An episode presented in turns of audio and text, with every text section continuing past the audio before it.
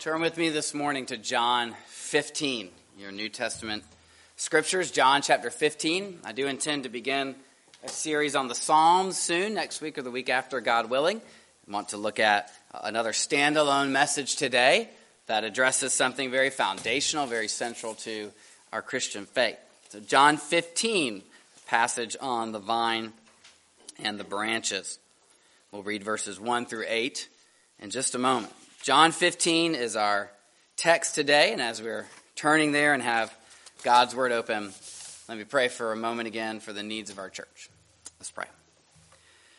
God in heaven, again, we thank you that you are the Good Shepherd, that you lay down your life for the sheep, that you lead your own, you know them by name, and you take care of each and every one of them. We do sincerely thank you for that, your care of your church and each of its members. We've seen that. That's been evident in our church's life over the past months and years, and we're very grateful.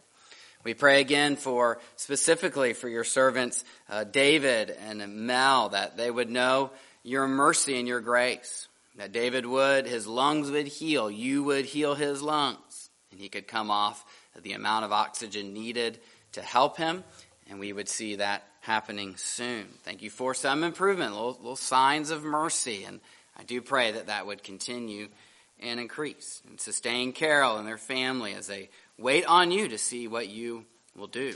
We do pray for Mel in Greenville that he would get better and be able to get back home and heal up well and know your mercy, know your presence with him as he goes through these days. And for all others that are afflicted with this, we thank you that Nancy Smith is getting better and has seen a lot of improvement uh, over the past days and pray that you would bless her Pray that Mary Gamble would come through this time as she deals with the virus and that she would have a, a mild case and that it would come and go quickly.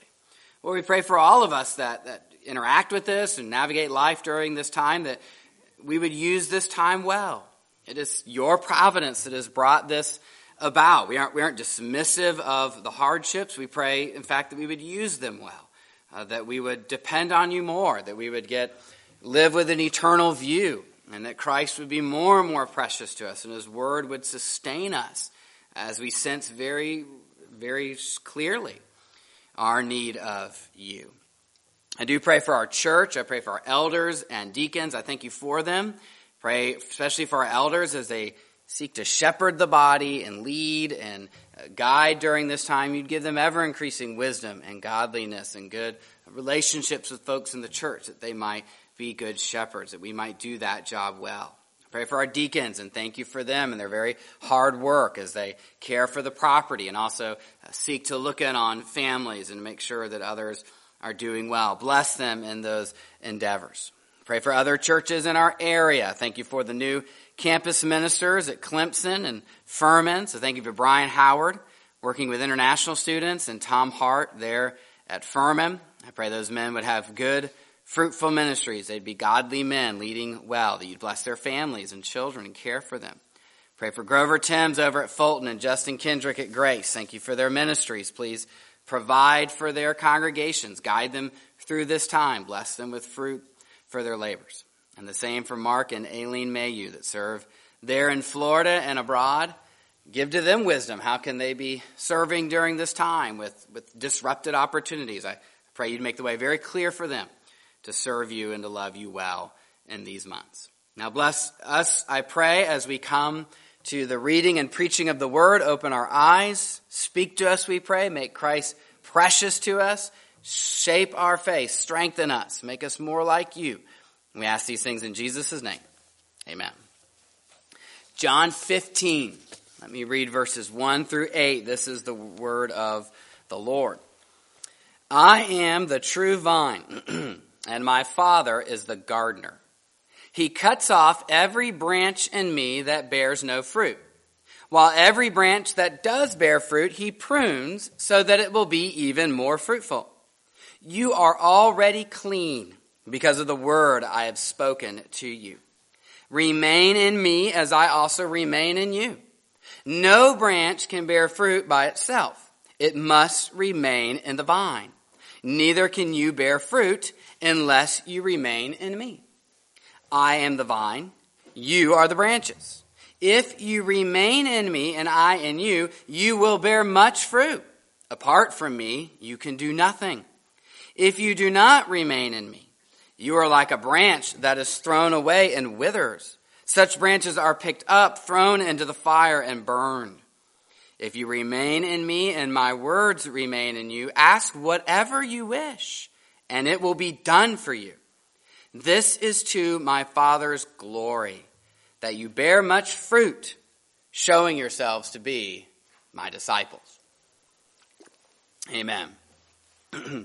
Last weekend, the Pittsburgh Steelers were eliminated in the first round of the NFL playoffs by the Cleveland Browns. Now, early in the season, if you follow football, Pittsburgh was a success. They started 11 and 0. Some people wondered, could they go through the whole regular season undefeated heading into the playoffs? But no sooner had that talk begun when they lost five of their six remaining games, including the first round flameout against a team they had dominated for a decade. And in the post-game interviews, the press will often ask the coach, hey, what, what went wrong? Explain this loss to us. Head coach Mike Tomlin said, we were a group that died on the vine. What a vivid image. Died on the vine. What's that mean? When something dies on the vine, it means it fails at an early stage. It never comes to fruition. The signs of life are perhaps there, at least the appearance of life. One sees potential for fruitfulness, but it fails to come to pass. And that may be because of neglect, lack of resources, but the end result is the same a failure to produce fruit. Well, today we've read a passage in which Jesus compares himself to a vine and his followers, you and I, to branches. And the overall point of this metaphor, this picture, this symbol is to communicate this idea. Jesus, the true vine, supplies life to his people, the branches. And the branches, because of their connection to the vine, bear spiritual fruit. And so the passage asks us several important questions. Do all Christians bear spiritual fruit? What about Christians who don't bear fruit? What does it mean to remain or to abide in Christ? How do I do this fruit bearing thing? What does spiritual fruit look like? And is it my responsibility or does it just happen? And perhaps you might ask, could a Christian die on the vine as the Pittsburgh Steelers did? Now, what I found in studying this passage this week is Jesus answers those questions. And he answers them with a beautiful balance. On one hand, he presents himself as the essential source of life and fruitfulness for his people. Whatever fruit we bear, it comes from him. And at the same time, Christians are not passive in their spiritual growth. We have a role to play in bearing spiritual. And so today I want to put both of those thoughts together and look at this passage under the idea because Jesus is faithful, we become fruitful. And we'll go through the passage and we'll see how it develops that idea. Both halves of the idea puts them all together and moves us to action. Because Jesus is faithful, we become fruitful. So the first idea is this. Let's emphasize first Jesus' faithfulness. Jesus' faithfulness produces our fruitfulness. The first part of the passage emphasizes that, what God does, what Jesus does in order to produce fruit in us. And Jesus begins in verse 1 I am the true vine, and my Father is the gardener. Now, what's beautiful about this passage is, is, the main idea is not hard to grasp the idea that Jesus supplies our essential life. We can understand vine branches concept that, that hits us immediately.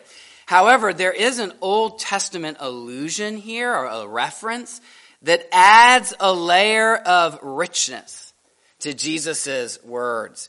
D.A. Carson explains it well. He says, In the Old Testament, The vine is a common symbol for Israel, the covenant people of God. Most remarkable is the fact that whenever historic Israel is referred to under this figure, it is the vine's failure to produce good fruit that is emphasized, along with the corresponding threat of God's judgment on the nation. In other words, Israel is often called a vine, but it's usually, if not always, a negative image.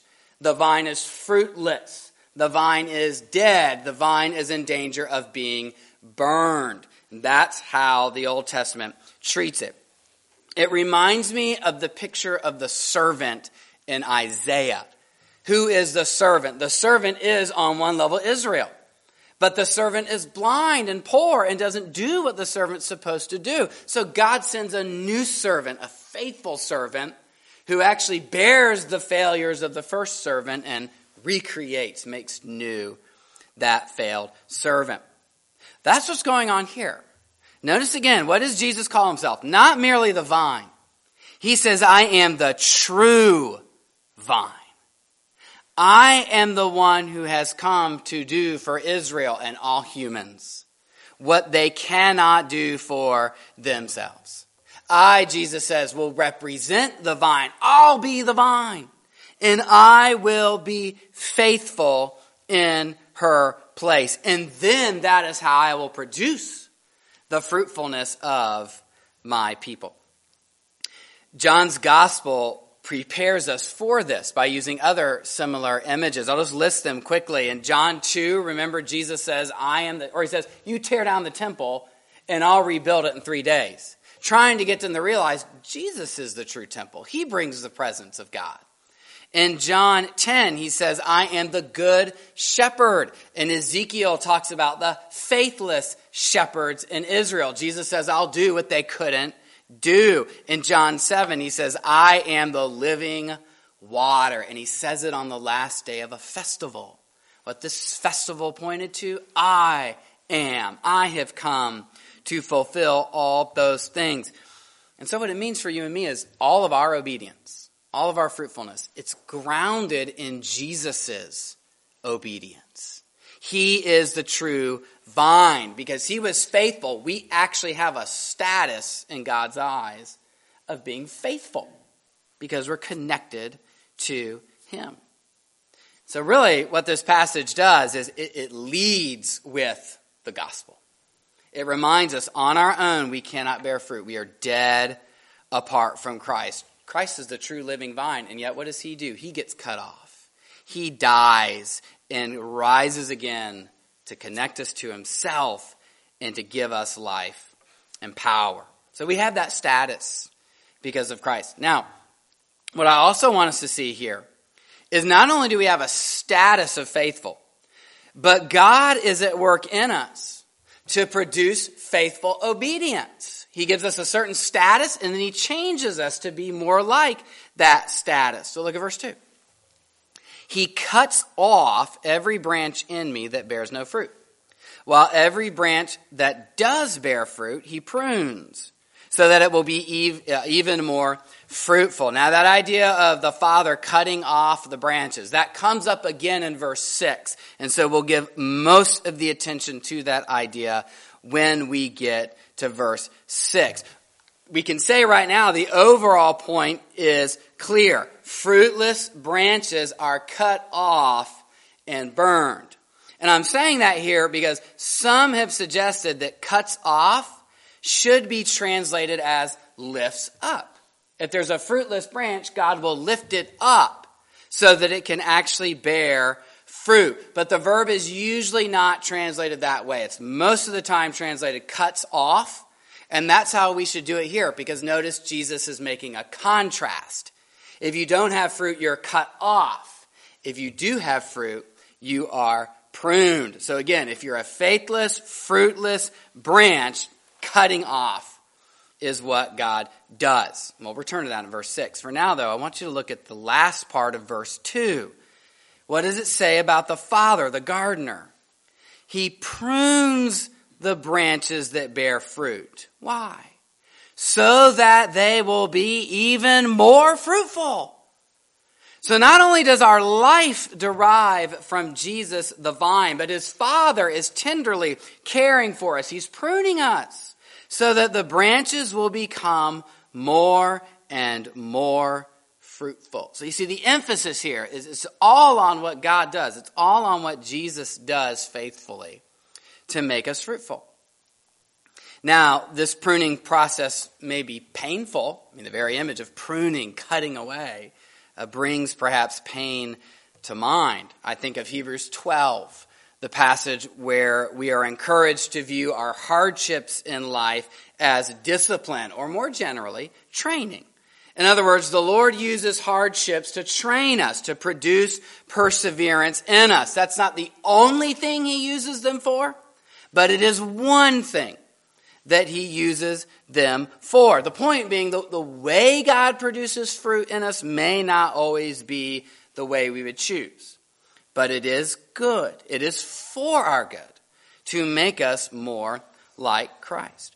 And again, take the encouragement from the verse. Sometimes do you look at your life and you just say, I wish I saw more fruit in this area. I wish I was more fruitful in this particular area. Do you wish you saw more godliness, more resemblance to Christ, more obedient? Christian, take hope.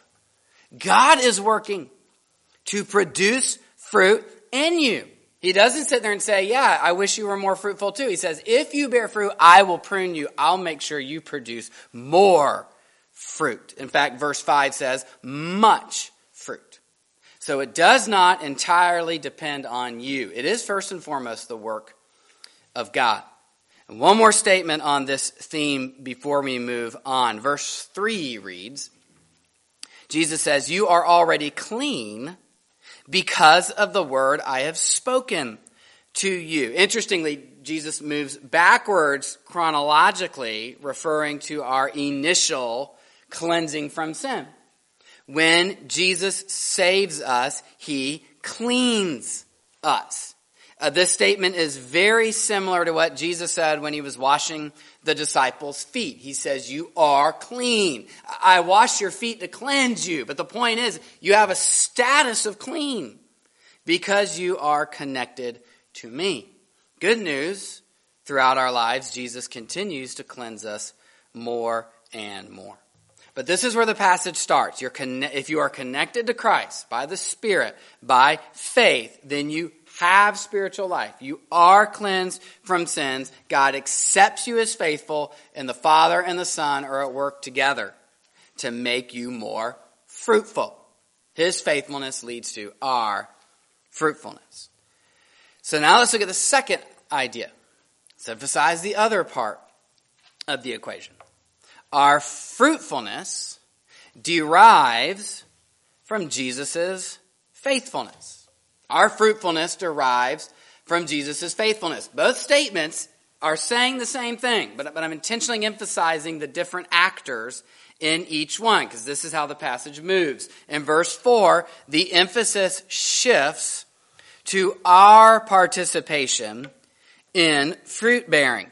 Now, again, like I said last week, it's not a contrast.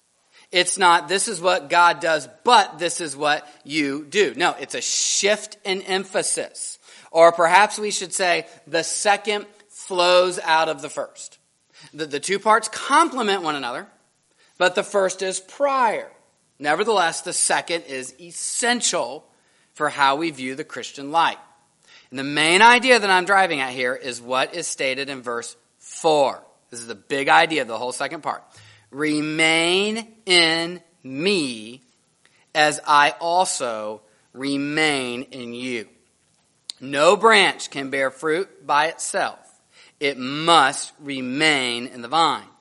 Neither can you bear fruit unless you remain in me. Three times in that verse, Jesus used this key word, remain or abide in other translations. In order to bear fruit, we must remain. We must abide in Christ. So, what does it mean to remain? What does it mean to abide in Christ? Let me develop this idea because it's kind of key to the passage. We'll just go away saying, I don't really know what to do if we don't understand what he means by remain. D.A. Carson, again, gives us a really good starting point. Continuous dependence on the vine, constant reliance upon him persistent spiritual imbibing of his life. Again, we'll, we'll, fill in some of that content. But the idea is like a branch, you have to stay connected to the vine in order to stay alive and bear fruit. If you are disconnected from the vine, you die. We put flowers often in our sanctuary, beautiful flowers that were placed here by a friend of the church. They're beautiful here even on this second week. Well, we'll use them as long as we can. But these had to be cut from their source. So, as beautiful as they are, eventually they will wilt and die. The same way with Christians. They can only bear fruit when they are connected and stay connected to the vine.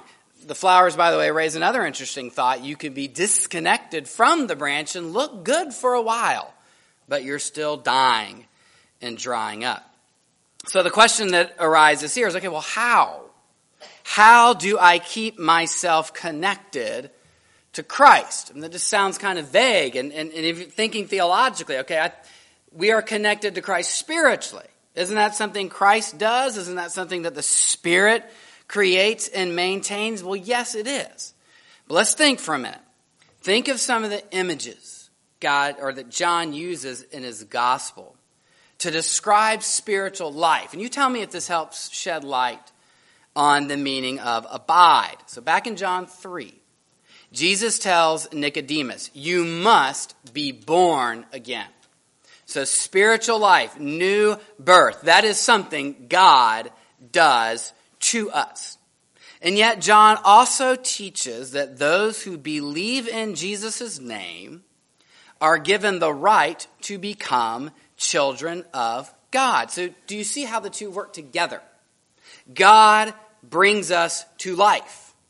We believe in Him. We actively depend on Him, pursue Him, persevere in the faith. We draw on the spiritual life that he has given.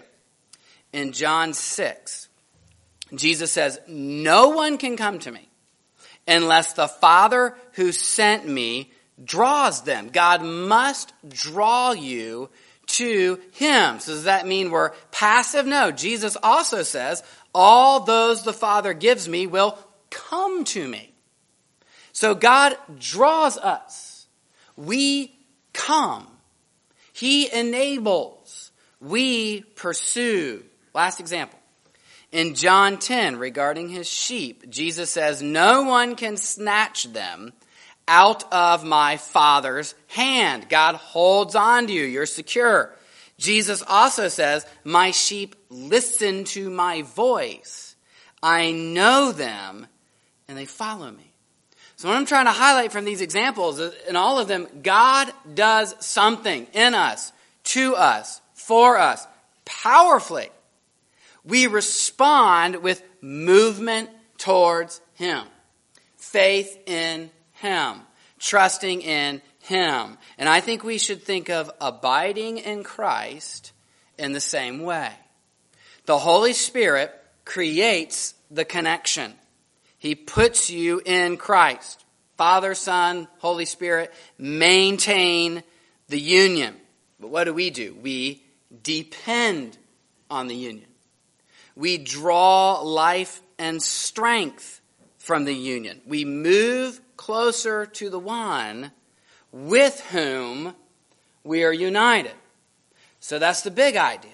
But now to get practical. Okay, well, what might that look like? How do I move closer to God? Well, just for starters, it means continuing to believe actively exercising faith and seeking God.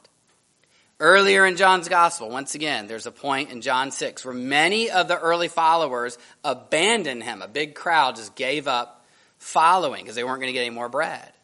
And Jesus turned to his disciples. He says, Are you going to leave as well? And his question, by the way, expects a negative answer. Simon Peter gives the negative answer Lord, to whom shall we go? You have the words of eternal life. You see, they were remaining abiding, continuing to trust in those words, continuing to feed on those words. They weren't passive, they actively clung to Christ and held on to him. Look even at the passage we're in right now, John 15. The next section continues the discussion. So look at verse 9. Jesus says, As the Father has loved me, so have I loved you. Now remain in my love. If you keep my commandments, you will remain in my love, just as I have kept my Father's commandments and remain in his love. Keeping Jesus' commandments is a means by which we remain in his love. So some of these are very simple, very obvious. We obey God, and that is how we remain in his love. It's not obedience alone that's why we looked at the passage today. God gives you life. God sustains you. God pursues you. But again, we are not passive. We are not being just mystical in this. We're not trying to define something, or we're not trying to say do something you can't put your hands on. We continually obey God's commands. We actively pursue that. That's what it means to abide in Christ, all while actively depending on God. So that's what it means to remain, pursue, cling to, depend on Him. And let me also talk then about spiritual fruit. We've been talking throughout this passage of abiding in Christ and bearing spiritual fruit. Okay, what, what is that spiritual fruit? What might that look like? Again, we want to give a, a full answer here. So, verse 10 that we just read, it speaks of obeying Jesus' commands. That's a spiritual fruit. Verse 11 speaks of Jesus' complete joy being in us. That's the spiritual fruit. Verse 12 speaks of love for one another. Verses 16 and 27 speak of our witness to the world. Those are all spiritual fruits. If we went broader, we could think of the fruit of the Spirit, Galatians 5. Other passages talk about the fruits of righteousness. One more time, Don Carson puts it well. This fruit is nothing less than the outcome of persevering dependence on the vine, driven by faith, embracing all of the believer's life and the product of his witness. In other words, spiritual fruit is what God produces in you. When you pursue Christ and remain in Him, He produces spiritual fruit. It's regulated by His Word, but it's what God produces in you because you seek Him. And that leads me then to one last question from this section. Can we disconnect ourselves from the vine? Verse 6 reads, If you do not remain in me, you are like a branch that is thrown away and withers. Such branches are picked up, thrown into the fire, and burned. So when we come to a passage like this, in the case of those who profess faith in Jesus Christ, but do not bear fruit, have they forfeited their salvation? Or were they never truly connected to the vine to begin with. Right before I answer that question, I do want to say this. Whether or not we answer that question today, the big idea is still clear. Those who are connected to the vine bear fruit. Those who do not bear fruit do not have eternal life. So there's no middle ground here of a person who is a believer, a true believer, and bears no fruit. This rules that out. It is not possible. If you are connected to the vine, you have life, you bear fruit. They all go together. That's the main idea. If you, if you take nothing else away, take that away.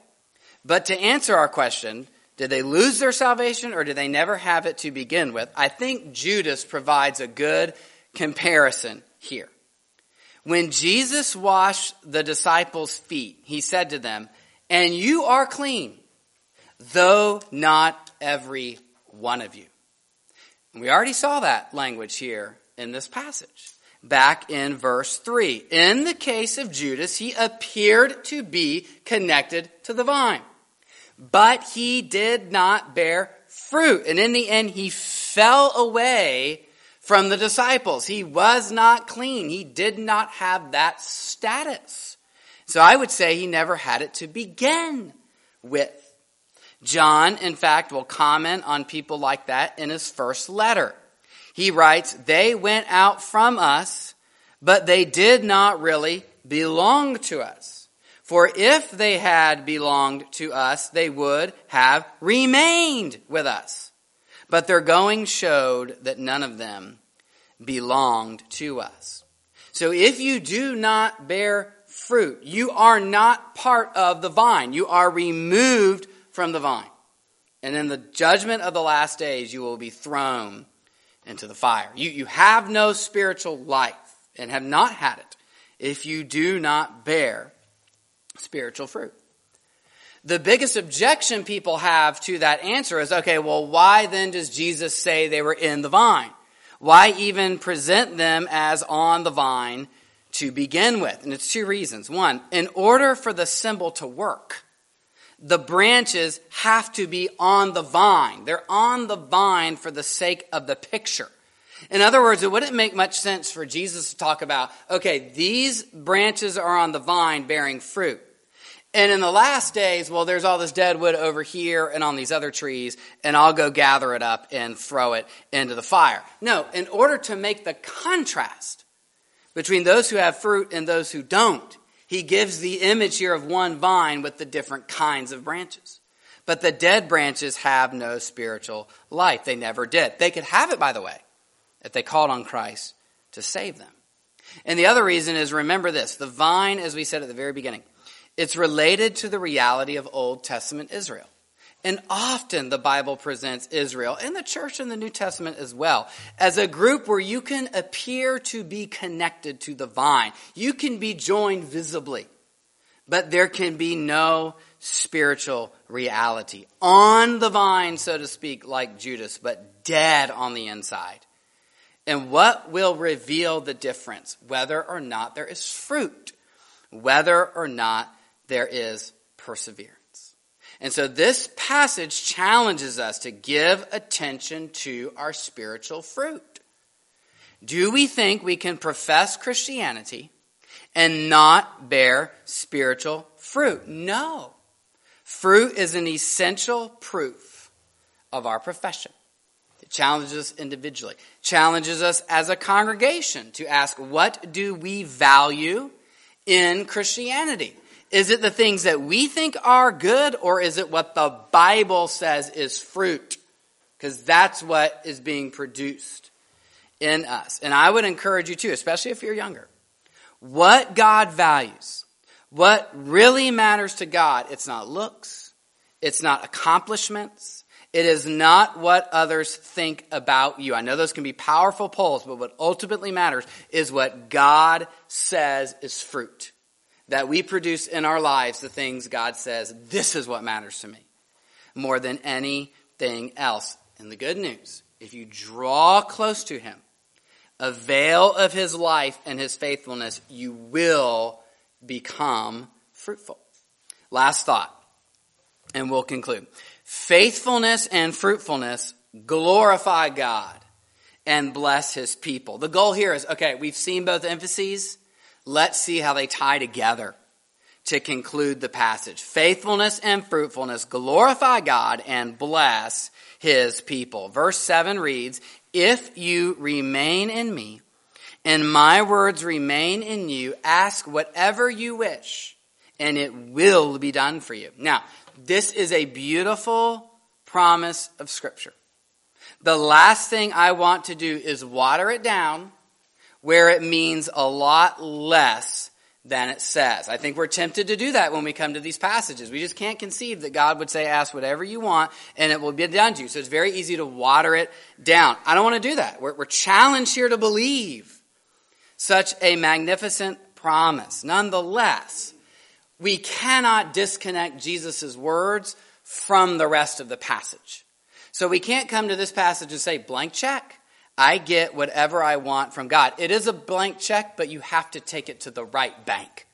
And so God is saying here what? If you remain in Jesus and his words remain in you, friend, what kinds of things are you going to ask for?